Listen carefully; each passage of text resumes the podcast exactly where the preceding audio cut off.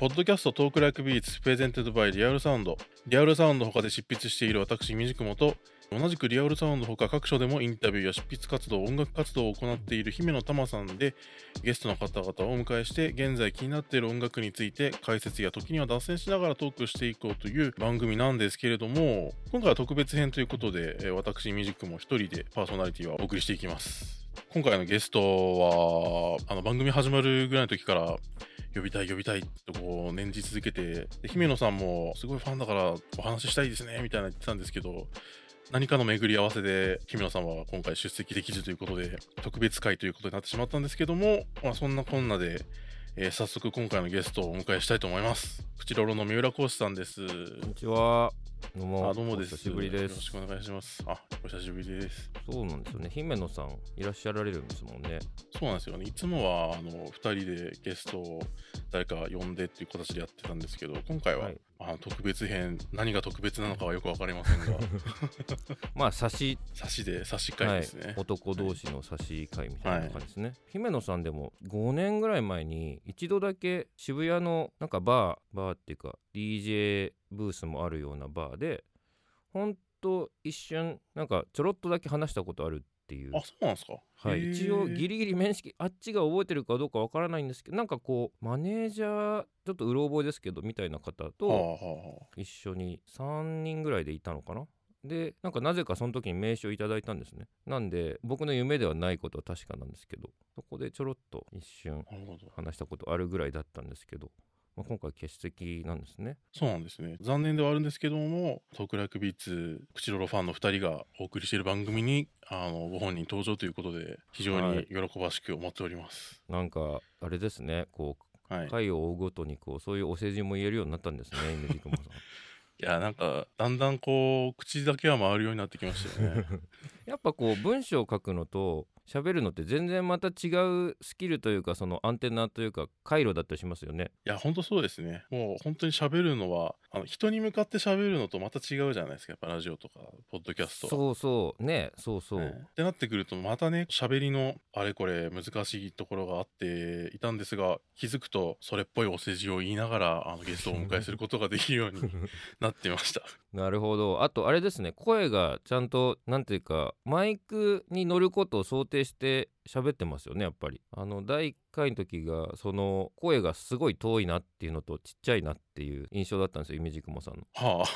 あ。やっぱ姫野さんは多分慣れてるんでしょうねこう。はい、イメージ雲さマイクからとにかく遠いなっていう印象多分ツイッターに書いたと思うんですけどそうだよいねって。いや本当あその辺はこういろいろテクニカルなどういうふうにあのレコーダーをルーティングするかとかも考えながらいろいろやっていた結果あの発声も追いついたとかそんなことはあの本当に雑談をしてしまっているので そうですね。はい、あの番組らしいことをはい。はい。あのお話ししていきたいと思います。前編中編後編とあのお迎えしてトークしていくんですけれども今回の前編では掲げられたテーマが三浦講師が考える理想のポップソングとはと題して楽曲を選んでいただいてまあトークしていきましょうということになってるんですけども選んでいただいたその曲3曲見てこのテーマでこの曲がこういう並びで来るとはと思いながら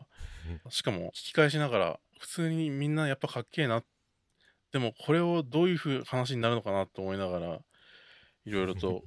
あの考えていたここ数日だったんですけどじゃあまずはい。1曲目から、クレバの瞬間スピーチレスはい。ですね。2009年のアルバム「心臓」からの曲ですね。はい。最初にそのお題をいただいた時に僕の昔のインタビューでの発言でポップとかキャッチーであることってマナーみたいなものだと思っているんですとインタビューで語っていた三浦様。そんな三浦様から見た理想的なポップソングとはどういう楽曲なのかっていう感じの質問になったんですね、はいはいはいでそもそもそのインタビューでの自分の発言があんまどういう意図で言ったか覚えてないんですけどうん。多分聞きやすくするみたいなことだと思うんですよね。う。ん。のがマナーみたいなその例えばこうバイトだろうが社員だろうがこう職場に行ったら「おはようございます」って一応挨拶するみたいなそういうことだと思うんですけどアカデミックな音楽じゃなかったり実験音楽じゃなかったりそのポップスって言った時の定義がまず結構難しいなと思うんですけどうんまあ割とそのポップスとはみたいなことを話し出すとそれだけで終わっちゃうんでまあなんとなく、まあ、マナーというかさっきのそのあれですよねそのラジオとかで喋る時とかはやっぱできるだけこう発声ちゃんとするとかそういう最低限のマナーみたいなことだと思うんですけどあの分かりやすく喋るとか。はい。そうとにかく瞬間スピーチレスに関してはとにかく歌詞っていう面ですごいなっていう。歌詞が？あの分かりやすくうまくすごく書けてる。その日本語のラップミュージックでここまでうまく書けてるとは何ぞやみたいな話なんですけどポップスとしてすごくうまいなって思う歌詞はうんなかなか他にないんじゃないかなって、まあ、この「心臓」ってアルバム自体がすごい僕はクレバさんが一番もうラップっていうより日本の歌謡っていうラインですごく歌詞を書いてるなっていうかラップミュージックならではの感じで歌詞を書いてきてるなっていう。基本やっぱラッパーって自分のことを歌うじゃないですか。やっぱクレバさんはクレバさんでなんだ太田裕美さんがこう田舎で主人公の帰りを待つなんかけなげな田舎の子みたいな純真な子みたいななったりとか、まあ、シベリア鉄道乗っちゃったりとかうんそういうことじゃないじゃないですかラッパーって。常に俺は俺っていうかそういうのじゃない感じでできてる曲たちが多いっていうかその「心臓」ってアルバムが、うん、自分でもちょっとうまく言えないですけど瞬間スピーチレスはとにかくもうリアルなクレバっていうのとフィクションとしてのクレバっていうのが瞬間スピーチレス自体がめっちゃイケてるモテモテのやつが恋に落ちて一目惚れしてこう急にそこからドギマギしてイケてない男になっちゃうみたいなことなんですよ。要約すると。なんかもうまず歌い出しからしてもうその設定がすぐ分かるんですね。俺はここらじゃイケてる方。しかも韻を踏みながら OL ショーガールにモデルもみたいな感じで。まず俺はイケてますよっていう。なかなか自分でこう俺はイケてますって言えるのってラップじゃないとちょっと難しいじゃないですか。ちょっとっていうか結構言えない。そうですよね。なんかもう本当に役に入り込んでるある種ノベルティ的な曲でもない限り。そうそまずいきなり俺マジでイケててモテモテなんだぜみたいなことを言い出すのって確かにそうこう曲全体に漂うフィクショナルな空気は、まあ、歌謡っぽいんですけどでもなんかこうラッパーっていうその自分の立ち位置とか自分の手にしてる表現方法をうまかなりうまくそういう歌謡的なものにユーモラスな感じも含めて落とし込んでる歌い出しですよね。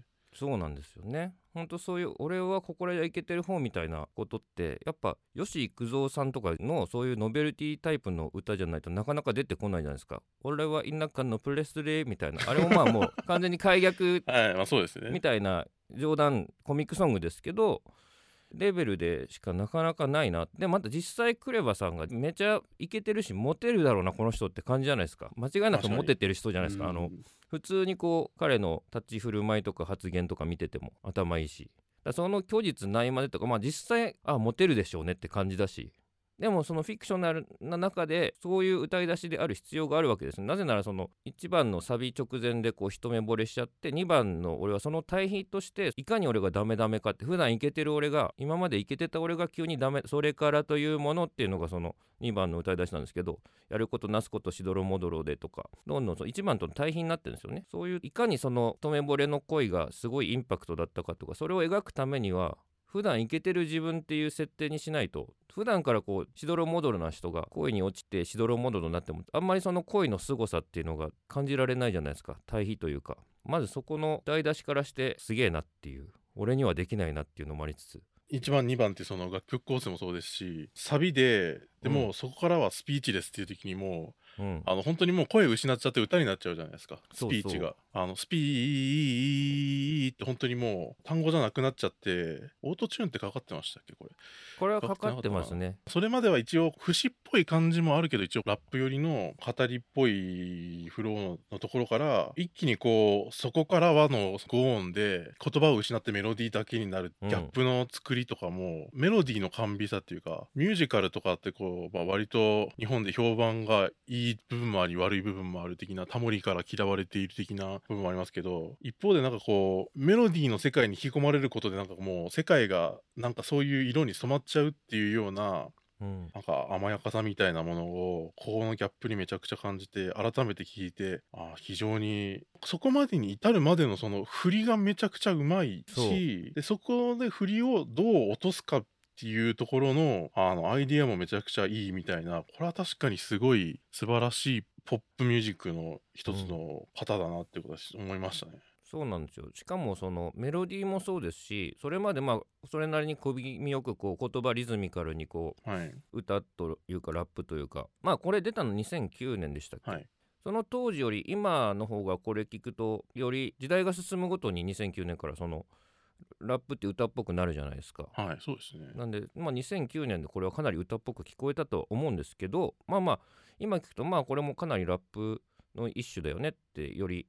感じると思うんですけどそうやって小気味よく言葉をリズミカルに言ってる中でこのスピーチレスは P だけで何小節伸ばすんだっていうかこの言葉が急に伸びちゃうんです時間が止まった感じがすごいそこにも出るんですよね。それまでずっとリズミカルに出てるのがスピーチレスってそのスピーチレスの単語だけでそんなに伸ばすんかいみたいななんか瞬間が永遠にこう引き伸ばされるような声に落ちた時のその感じみたいなのがすごいそこでもううまく表現できててそれまで小気味よくラップしてたからこそその対比がまたすごい出てるなと思って。うんいやもうなんかこうそういう意識をしながら聞聞くと聞くたびになんかサビで心持ってかれるレベルが上がっていくというか、うん。聞き込むごとに。あとやっぱりそのラップっぽい歌唱っていうのがやっぱりキャラクターを演じ込んでパーソナリティっていうかキャラクターにこうリスナーを感情移入じゃないですけど実在感みたいなものをなんか強く感じさせるところがあるのかなと思ったりしてそうですね。ね、そこからこうリズムがちょっと弱くなってメロディーに入るっていう時にもう一体化しちゃうみたいななんかそのうん。感情の動きに自分が巻き込まれちゃうような感じこれはね本当に何度聞いてもいいんですがこれなんか今サブスクだとちょっと聞けない状態みたいなんですよ。ね。そうなんですよ。そこで迷ったんですけどどうしてもなんか思いついちゃったんでマナーって言ったら時にパッてこれが思いついちゃったんですよねポップスのマナーって言った時。もしこの部分がなかったらちょっとマナーが足りてないなみたいな。これがポップのマナー足り得てる一番のポイントっていうのがあるとしたらどの辺ですかね？この曲だと。うんやっぱ本当にもう作詞とそのもう今話すようなことですね。本当にその流れというか。多分こういうまあこういうラップっていうか言葉を詰め込む。普通の歌よりやっぱラップって言葉詰め込めるところはかなり強いと思うんですねでもその例えばフォークとかもこれぐらいの音詰め込んでるまあちょっとスポークンみたいな歌い方って結はい。構あったじゃないですか、でもやっぱはい。フォークのテーマってこうバブリーと対極にあるような製品というか貧乏を良しとするまあまあ神田川とか極端ですけどちょっとそういう価値観ってあるじゃないですか。日本に限らず、はい。その本家アメリカでもやっぱりこう、まあ、ボブ・ディランのイメージといいますか、まあ、いつのだよっていつの時代のボブ・ディランだよっては話ですけどまあそれに関してやっぱこうちょっとバブリー感があるじゃないですか。このゴージャス感というかそうですね。新刊スピーチレスは。そういう意味ではフォークでも表現なし得ない世界だし、うん、そういうところがクレバーがやっちゃうっていうところがまたずるいし分かってるしもういろいろもう格が違うなってこう拍が？当時あのはい。なんかこれ多分「エブリデイ・イザ・シンフォニー」ってアルバムを作ってる時に、はい。多分一番聴いてたアルバムが多分心臓だったと思うんですけど俺はどうやってもこの人に勝てないなっていう本当にどうでもいい話なんですけど僕はあの中学までニューヨークに住んでて高校受験で日本、東京に帰ってきたんですけど第一志望が都立国際っていう高校を受けたんですけど落ちたんですね。あでクレバさんは1個上で都立国際通ってたんですよ。そこで受かってればもしかしたらパイセンとして1個上のパイセンとして知り合えてたかもしれないみたいなこととか思いながら で彼はその後慶応に行くんですよ。あそうですよね。僕は都立国際落ちて早稲田実業っていう高校に入ってそのままエスカレーター式に早稲田大学行くんですけどやっぱこう早稲田って行けてないなっていうふうにずっと思っててその時から。はあ。やっぱ慶応の方が垢抜けてるじゃないですか。僕あんまりこう東京の次第事情にあまり明るくないのそですいませんそうですよね。という ことは東京すついつい東京目線になっちゃいましたけどそのそうそう。なんか一応一般的なイメージとして慶応の方がいけててあの早稲田の方がこう田舎感っていうかちょっとそういうイモいというかそういうイメージがあるんですよ。確かになんかこう早稲田の方が若干なんていうんですか？こういう言い方があってるのかバンカラ感っていうかあそうそうこそうちょっとこね。うマスキュリーな感じがしたりして慶応だとやっぱ僕 SFC とかのその華々しい印象とかもあったりして知り合いにも結構多かったりするので、うん。そういう感じ俺が慶応って言われて垢抜け感って言われた時はもう完全に湘南藤沢キャンパスの風景なんですよね、はいはい。そうですよ、ね。まあどうでもいいトークでしたね。いやいやいやみたいなとこでやっぱこう全てにおいて俺はこの人に負けてるなって思いながらそのうんあの2009年は頑張ってアルバムを作ってたそれを何クソって思いながらねっていうのを思い出まあとにかく洒落てるんですよ。洒落てるしうまいしもうあとなんかのインタビューでそれこそクレバさんが言ってたのがなんかこう曲においてのテーマ1個決めたらそこから絶対それないことが大事って言っててあ俺すげえそれちゃうなと思って。これだったらほんと一目惚れのことを描くっていうことに特化してるしだから僕の場合ちょっといろいろ脇道にそれちゃったりすることで歌詞とか世界観が分かりにくくなっちゃう傾向があるっていうか割と普通の人は大体そうだと思うんですよね。そんなに1個のテーマ決めたらそこに集中できないっていうかそういう意味でだから例えば k o さんとかもそういう感じですごいいいなと思う。うんそういう人に憧れるとこあってなんかちょっとトラックとかアレンジとかもそうだけど僕はちょっとそういう謎のレイヤーを何重にも敷きたがるところがあって結局すごく分かりにくいものを作ってるのがポップスとしてダメだなってよく反省するんですけど、まあ、その辺りはあの中編で出てくる、まあ、自分の曲たちっていうのであの出てくる話になりそうですけどまあまあとにかくそういうこの曲だったら一目惚れって決めたらそこをもう脇目も振らずそこにガーって全力で特化するみたいなそこのかっこよさみたいなのも結果そのクレバさんのこと知らない人が聞いてもすごい伝わりやすいと思うんですよね。どういうことが歌われてるのか一回聞けば大体わかると思うんですよね。全部聞き取れなくても。そういうとこ含めてすごい完璧だなって思いました。うん完璧なんですけどこれこう物語が起承転結的に始まって盛り上がって大団円とかあるいはまあ悲劇的にこうラストとか例えばうん。一目惚れだったらこう成就するでも振られるでも別にこういろんなこうオチのつけ方ってありそうなんですけどうん。最終的にこうあのずっとスピーチレスのまんまなんですよね。そうそうう。そう、うん、あのもうスピーチレス状態から延々抜け出せないっていうその そこを一貫させるのは結構すごいなっていう気はしましたね。そうですね。一つの恋の物語としてこう完結させる方向に思考が向きそうな、うんうん。例えば僕別に僕あの歌詞書く人じゃないけど、うん。そういう思考になりそうなところを、うん。いやもうスピーチレスなところを描ければいいんだっつってずっとスピーチレスを描き続けるその一つのテーマはぶらさないのぶらさなさがこうちょっと次元が違う感じしますね。本当にその通りでですよね。なんかこれ3番まであって結局うまくいくかうまくいける感じがちらついて終わるみたいな思想じゃないですかやっぱり。うんだから1番のサビ以降その人は何も状況変わってないんですよね。変わってないっていうかそのそれで結局どんどん焦ったりしてこう声かけられなくてもっと飲まなきゃっつって飲みすぎちゃったりとかこう全部裏目に出ちゃうってねそのここらじゃいけてってモテモテの俺がみたいなそこでもう終わってるんですよね。で2番のサビですまたスピーチですってなってそのまま終わっていくっていうねすごい潔いですよね。いやもうこの一曲だけで延々と話せるような気もするんでが。本当ですすね。まあ確かに、はい、ちょっとあのじゃああのせっかく他の曲も非常に面白い曲を選んでいただいているのではい。2曲目ということでディアンジェロの「ザ・ルート」でいいですか？はい。この曲は瞬間スピーチレスはまだなんかポップという文脈で非常に咀嚼はしやすい曲ではあったんですけど、その選曲の意外性というかそこ来るんだっていう意外性はあったにせよ、うん。来ればはわかるがディアンジェロのこれとはみたいなしかもあの2000年の代表作と言っていいだろうブードゥーの楽曲ですけどね、ブードゥーでももっとキャッチーな曲あるじゃんみたいな。そブードゥーでもこれかよみたいなねとこありますよね。そうそうそうそうそう。うん、これはでも本当にそもそものテーマでポップとかキャッチーであることってマナーみたいなものだと思っているんですみたいな。マナーあるけど結局そのマナー壊す人とか無視しちゃう人とか結果無視しちゃうことになってるものが好きだったりするんですよねその聞く時は特に。あのなんでこれ本当に初めてリアルタイムで聞いたんですけど聞いた時のメロディーが全然わかんねえと思ったんですよ。すごい波紋もよくわかんないしなんだこれってすごいなんか当時同じタイようなタイミングで聞いてたマウソン・マーズの「二運二軍」っていうアルバムがあったんですよまあ大好きな版なんですけどそれめちゃくちゃ音が細かいんですよねそのマウソン・マーズの。すげえ細かいなみたいな。すげえまあでもいいなみたいな思ったんですけどディアンジェロもめちゃなんかすごい緻密歌メロとかこう意味がわからないぐらい緻密だなって思ってその細かいんだけどなんかもうマウス・オン・マーズと全然違う次元の細かさというかそのグリッド自体のあり方が全然違うなってマウス・オン・マーズはやっぱり割とフラットなグリッドっていうかその何ですかねマス目マス目がなんか謎な音程的にもリズム的にもこの「ルート」っていう曲よ本当によくわかんないところにマス目を持った作曲であったりアレンジだったりするなと思ってビートはシンプルなんですけどとにかくよくわかんなすぎてすげえとしかならなかったんですね。だからそのこれまでこういうのがまあ大体ポップスの歌物の範囲ってここからここまでぐらいだよねって思ってたの概念を当時まだからだいぶ僕も20代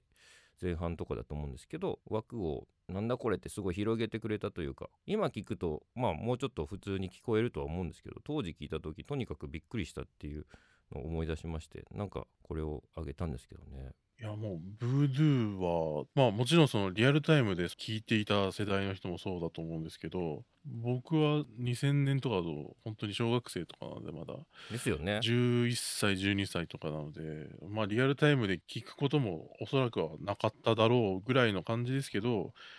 やっぱりその2000年代終わるぐらいの時とかにじゃあなんかこう同世代の人とかちょっと上ちょっと下みたいな人がなんか印象的なアルバム何だったんだろうねこの10年みたいな話をなんかスタジオボイスとかの特集とかもあったと思うんですけど、うん。なんかそんな感じでこう、なんか総括ムードが漂った時に、ブードゥーの話をするやつは同世代のめちゃくちゃ多かったし、うん。で、おそらく未だにいろんな形で直接か間接か問わずリファレンスされ続けているアルバムっていう印象があって、まあ、実際久しぶりに聞き返して1曲目からもうかっこよすぎるみたいな感じで、もう完全にこう、もうこれがあのある種のもうマナーとして普及したぐらいなのかもしれないですけどね、あの僕とか。うんうん。になってくると。要するに2010年代とかにこうがっつりこうポップスなり R&B なり聞いてたらもうこういうのがえー流れとして当然のようにまあもちろん JD だとかも聞いてたんでうん。こういうものこそある種の本当というか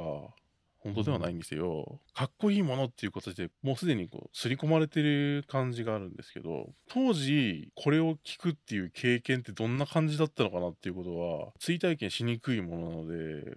結構気になっていて。そうですよね。だから高校の時にあのブラウンシュガーとかアルバム自体がその96年ぐらいだったのかな。多分それは普通にもうちょっと当時ヒップホップソウルとかそのニューソウルとか言われてたようなそういう文脈の中で普通にあすごいいいなと思って聞いてたんですけどそっから急にまあそもそもジャケットすげえ裸だしそれまでちょっとおしゃれな感じだったんですよね。ディアンジェロ。かなりクールなこうエレピ弾きながらこうなんか都会的というかブラウンシュガーとか一曲聴けばすぐ分かると思うんですけどすごい都会的だったのがな。んかいきなり裸になってるしただごとじゃないぞみたいな感じ聞いてもなんか全然そもそも生演奏じゃないですかこれ。この「ブードゥ」ってアルバム。なのに明らかにドラムからしてベースからして普通の俺が知ってる生演奏の音全然してねえって でもねこれ多分絶対生演奏なんだよなっていう感じはわかるじゃないですか。であとベースとかドラムのこの JD とか、まあ、JD ラとかもそうだけど、はいその、まあ、もたりというか謎のグルーヴ感があるじゃないですか。これどういうなんか聞いたことないもたり感だけどまだ多分その当時の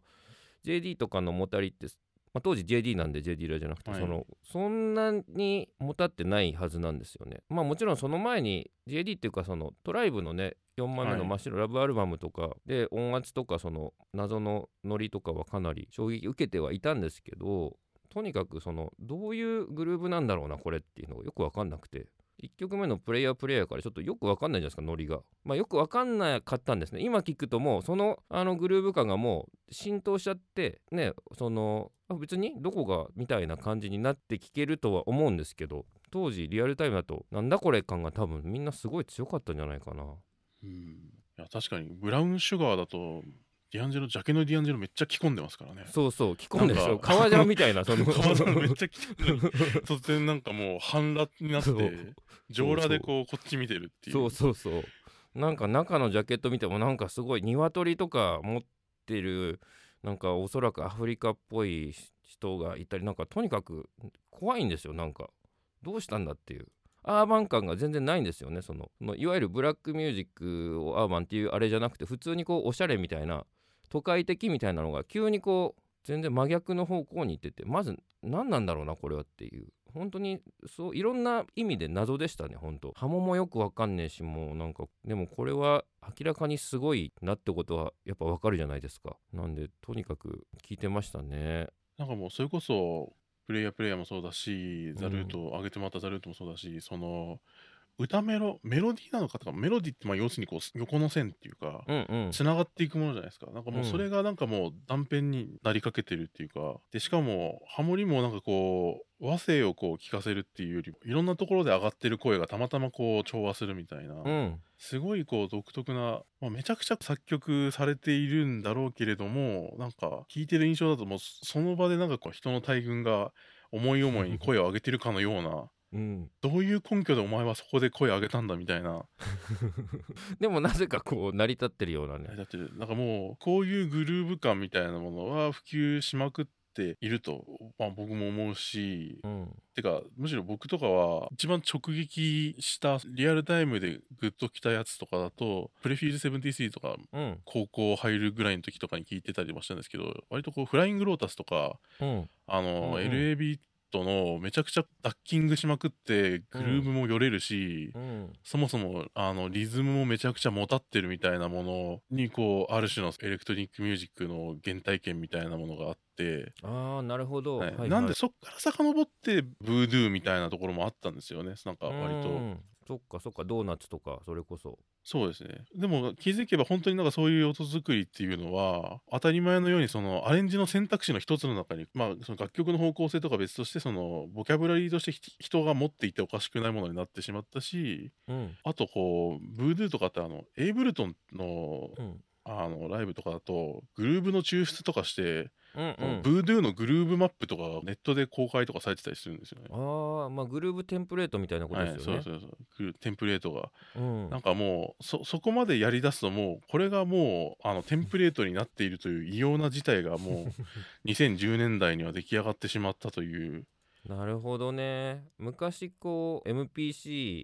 2000とか買ったりそのサンプラーをね、まあ、ヒップホップの人が当時その90年代使ってた90年代後半使ってた定番のサンプラーなんですけどまあ例に漏れず僕も持ってたんですけど最初にこうまあデモソングみたいなのもものが当時フロッピーなんですけど入ってたりするんですね。もうそういうのに入っててもおかしくないぐらいってことですね。もう2020年になってそのブードゥーみたいなデモソングがもう普通にこう入ってておかしくないっていうかそのぐらいまでもう浸透しちゃってるっていうかそういうそれ以後の世界を生きてるってことですよねきっと。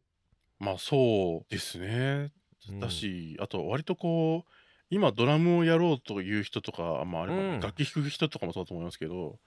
これを弾こうっていう目線からまず練習を始めるような人もこのもたりをどうやったら人力で叩けるかみたいなものを身体化しようとしている人も特に本当にもう若い僕と同世代とかだと石若俊さんとか僕のちょっと下とかだと思いますけどうん。グルーブの解像度と再現度の異様に高いプレイヤーの人とかも増えたことでもうこういう当時はものすごいもうある種の異形のグルーヴ感だったものがまあもう20年も経ってしまえば一つのまあさすがにこうドメインストリームのマナーではないにせよ、許容可能なものにはなってるっていうのがやっぱりこう非常に面白いなっていうふうに思いますね。そうですよね。ね立ち食いそば会とかでもやっぱりこうそれこそブードゥの時代の立ち食いそばは本当にまあ安かろうまずかろうまあ伸びてるし、全然美味しくないですけど、うん最近の立ち食いそばもうまくて多分ゲームチェンジャーまあ富士そばとか全然今そんな美味しい方に入らないとされてると思うんですけどやっぱねその小諸そばとかいろいろ頑張ってすみませんね急に その 急にそばの話そうそう。でもやっぱこう、でもやっぱその富士そばが果たした役割ってすごい大きかったと思うんですよ。まあ、これは別にその立ち食いそばっていうの今自分で例に挙げてちょっと間違えたなって思っちゃったんですけど、まあそのマルシンハンバーグとかもそうですよね。そのなんかちょっと前に稲田俊介さんってあのはい僕がすごい敬愛してる。あやっぱそうはなんですね。い、はい、エリック・サウス。インドカレーを中心にものすごい料理研究のちょっといかれた側に入るぐらいの勢いで邁進している。ものすごいねあの大体俺もこうやってるなっていうことをちょくちょくあげるんで毎回めっちゃわかると思いながらそうだよねっていうそのいちいち思うまあ彼は本自分のことをまあフードサイコパスって言ってますからね、まあ、そういう人がいるんですけどやっぱりそのかなりマルシンハンバーグとか例えばその本当昔ながらのね味を守ってる老舗の洋食屋さん行ってハンバーグ食べてああこれマルシンハンバーグみたいって例えば食べログに書く人とかのことをすごい何を言うと。こういう老舗の洋食の昔の味のハンバーグをできるだけ真似して家庭でも食べれるように商品開発ししたのがマルシンハンバーグなんだけどそのマルシンハンバーグが定着して数十年経った以後の世界でそれを食べて育った子たちがあこれマルシンハンバーグみたいまああれですよね。だから、まあ、昔で言う僕の時代だとこうエアロスミス聞いてビーズみたいみたいなことですよね。あなんかそういうのってどの世界でもやっぱすごくあってまあそれがまた話になっていくとこうハッピーエンド士官云々みたいなことにまたなってくるんで、結構面白いくもこうまあまあいろいろ意見が分かれたりとか複雑な話なんですけどねこれは、うん。そうそ各曲無限にトークができそうな流れであることを確認しつつ、3曲目もありますよということで、うあそうですね。はい、ここでぐっと舵取りして。はいさす3が曲目に選んでいただいたのがカーティス・メイフィールドの「ムーブ・オン・アップ」でこちらはなんか割とこうある種もうすでにこうクラシック入りの名盤から1曲みたいなシングルですけど、こちらはどういうポイントで選んでいただいたんでしょうか、とにかくアホみたいにたぎる曲なんですけどもう嫌顔にも盛り上がるっていうね。まあでもこれはそのマナーみたいな話だったので最後のサビが終わった後のずっとテーマがあるじゃないですか。その「テレテテテテテテレ」あの本体が吹く。まあイントロでもあり感想でもありアウトロもそれなんですけど全て歌い終わって最後のアウトロ行くぞって時に1音目で思いっきり外してるんですよねピッチ あの 昔からそこがすごくずっと最高だなっていうかすごいずっと引っかかっててまあ大好きなんですけどなんかこうマナーっていうとそこじゃあちょっとやっぱずれたから取り直そうかってなるじゃないですか。はい、俺だったらしちゃうかもなって思うんですよ。ちょっとさすがにこんだけ思いっきりこけてるんですよねそこピッチが。もう入りきんじゃってるよ俺は勝手にその分かんないですけどすごいたぎ演奏する人も高ぶっちゃってずっこけちゃったみたいな風に勝手に想像してグッときてるんですけどまあちょっとねそのそういう男臭い解釈なのも自分でどうかなと思いつつまあそうなんですけど、まあ、そこを直さないで世に出すっていうかその取り直さず世に出すっていうねこの時代だとまあ本だけで取り直せたと思うんですよね。そのマルチトラックで多分、はい、どうだろうこの8チャンネルか16チャンネルはあったような気がするんですけどこの時代アメリカだとまあ取り直さねえんだってそのまま出すんだっていうところを含めてマナーっていうところで逆にかっけえみたいな。逆にっていうか普通にかっけえんですけども曲がかっけえのはもう当たり前なんですけどそこにやっぱねしびれるしやっぱそこにやっぱ毎回聴いてても心持ってかれるし絶対気になっちゃうんですよね。それで結局キャッチーってことでもあるから。うん。なんかそう結局そういう普通のマナーって言った時にまあ取り直すっていうのはマナーだと思うんですよねすごい外してるからピッチを。でもそうじゃないことで生まれる何かっていうのもあるよなみたいな。そういう感じのセレクトでしたねこれはもう。その一瞬ですよ本当に。あもう最後の肝心の リフを。来るぞ来るぞってとこでプエーってこうなんかえってそのでもそれがいいんですよね。なんか何なんだろうな音楽音楽っていうかそのそういう良さってなんかもうねちょっと結構ハイコンテクストなのかもなとも思いつつもなんか、うん、まあとにかく曲がめちゃくちゃまあ最高なのはまあ言うまでもないっていうとこはでかいですけどねもちろん。やっぱりそのそういう隅々まで気の利いたことをしてもう完璧にブラッシュアップするっていう意味でのもうプロダクトとして洗練させるみたいなマナーもある一方でやっぱりこう録音物特にアーティストの時代とかだと人が吹くもんなのでやっぱり編集とか多重録音ができるとはいえ、やっぱそういうところでいくらでもこの録音されたテイクに偶然が宿る余地がどんだけ作り込んでも忍び込んでいたり、うんうん、あとそれになんかこのテイクでいいんじゃね？みたいなところに心を動かされるっていう点でなんかしかもそれがレコードに定着されて50年後とかまで聞かれちゃうわけじゃないですか。このアルバム70年とかなので確か、うん、そうなってくるとあれまあいろいろなんかね、本当に余計なこと言いたくなっちゃうんですよね、こういうこと言うと、こう、プンクトゥムとか言いたくなプンクトゥムとか言いたくなっちゃうんですよね。バルトがね、みたいなことを言いたくなっちゃうんですけど、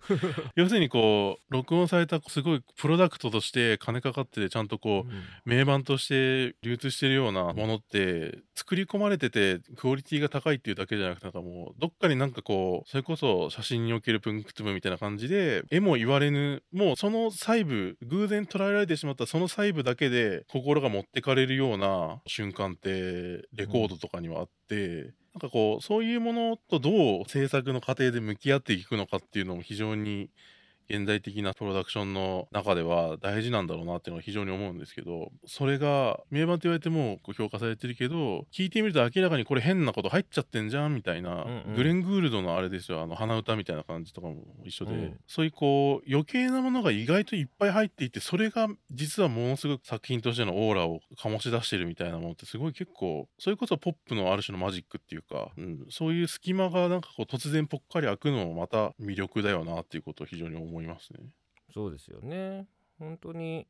ノイズとかもね余計なものとかアウトなものだったのがそれがかっけえって、まあ、エレキギターだったりその昔のヴィンテージ録音機材とかもそうですけどね結局その歪みが良かったとか録音してたり制作してたり人たちはできるだけ歪みを排する方に行こうっつってアナログがどんどんハイファイになってたんですけどやっぱり今でもこうね最先端の技術を使って昔のヴィンテージ機材のエミュレーションするっていう製品はたくさんあるじゃないですか。はい。そういうね結局意図しなかったものが良かったねみたいなことっていっぱいあるから今の普通に考えるとマナー的にこれはアウトなんじゃないかなっていうものもそのマナーの外側にやっぱ次のスタンダードと次のマナーになっていくものがあるっていうのはこれ全てのものについてね共通して言えることだと全ての文化においてその言えることだと思うんですけど結局やっぱそういうはみ出してるものとかはみ出してもなお心に残ってくるものとかだからこそ残っていったものみたいなものにやっぱ惹かれるっていうことを3曲いつか今話してて気づきましたね自分でも。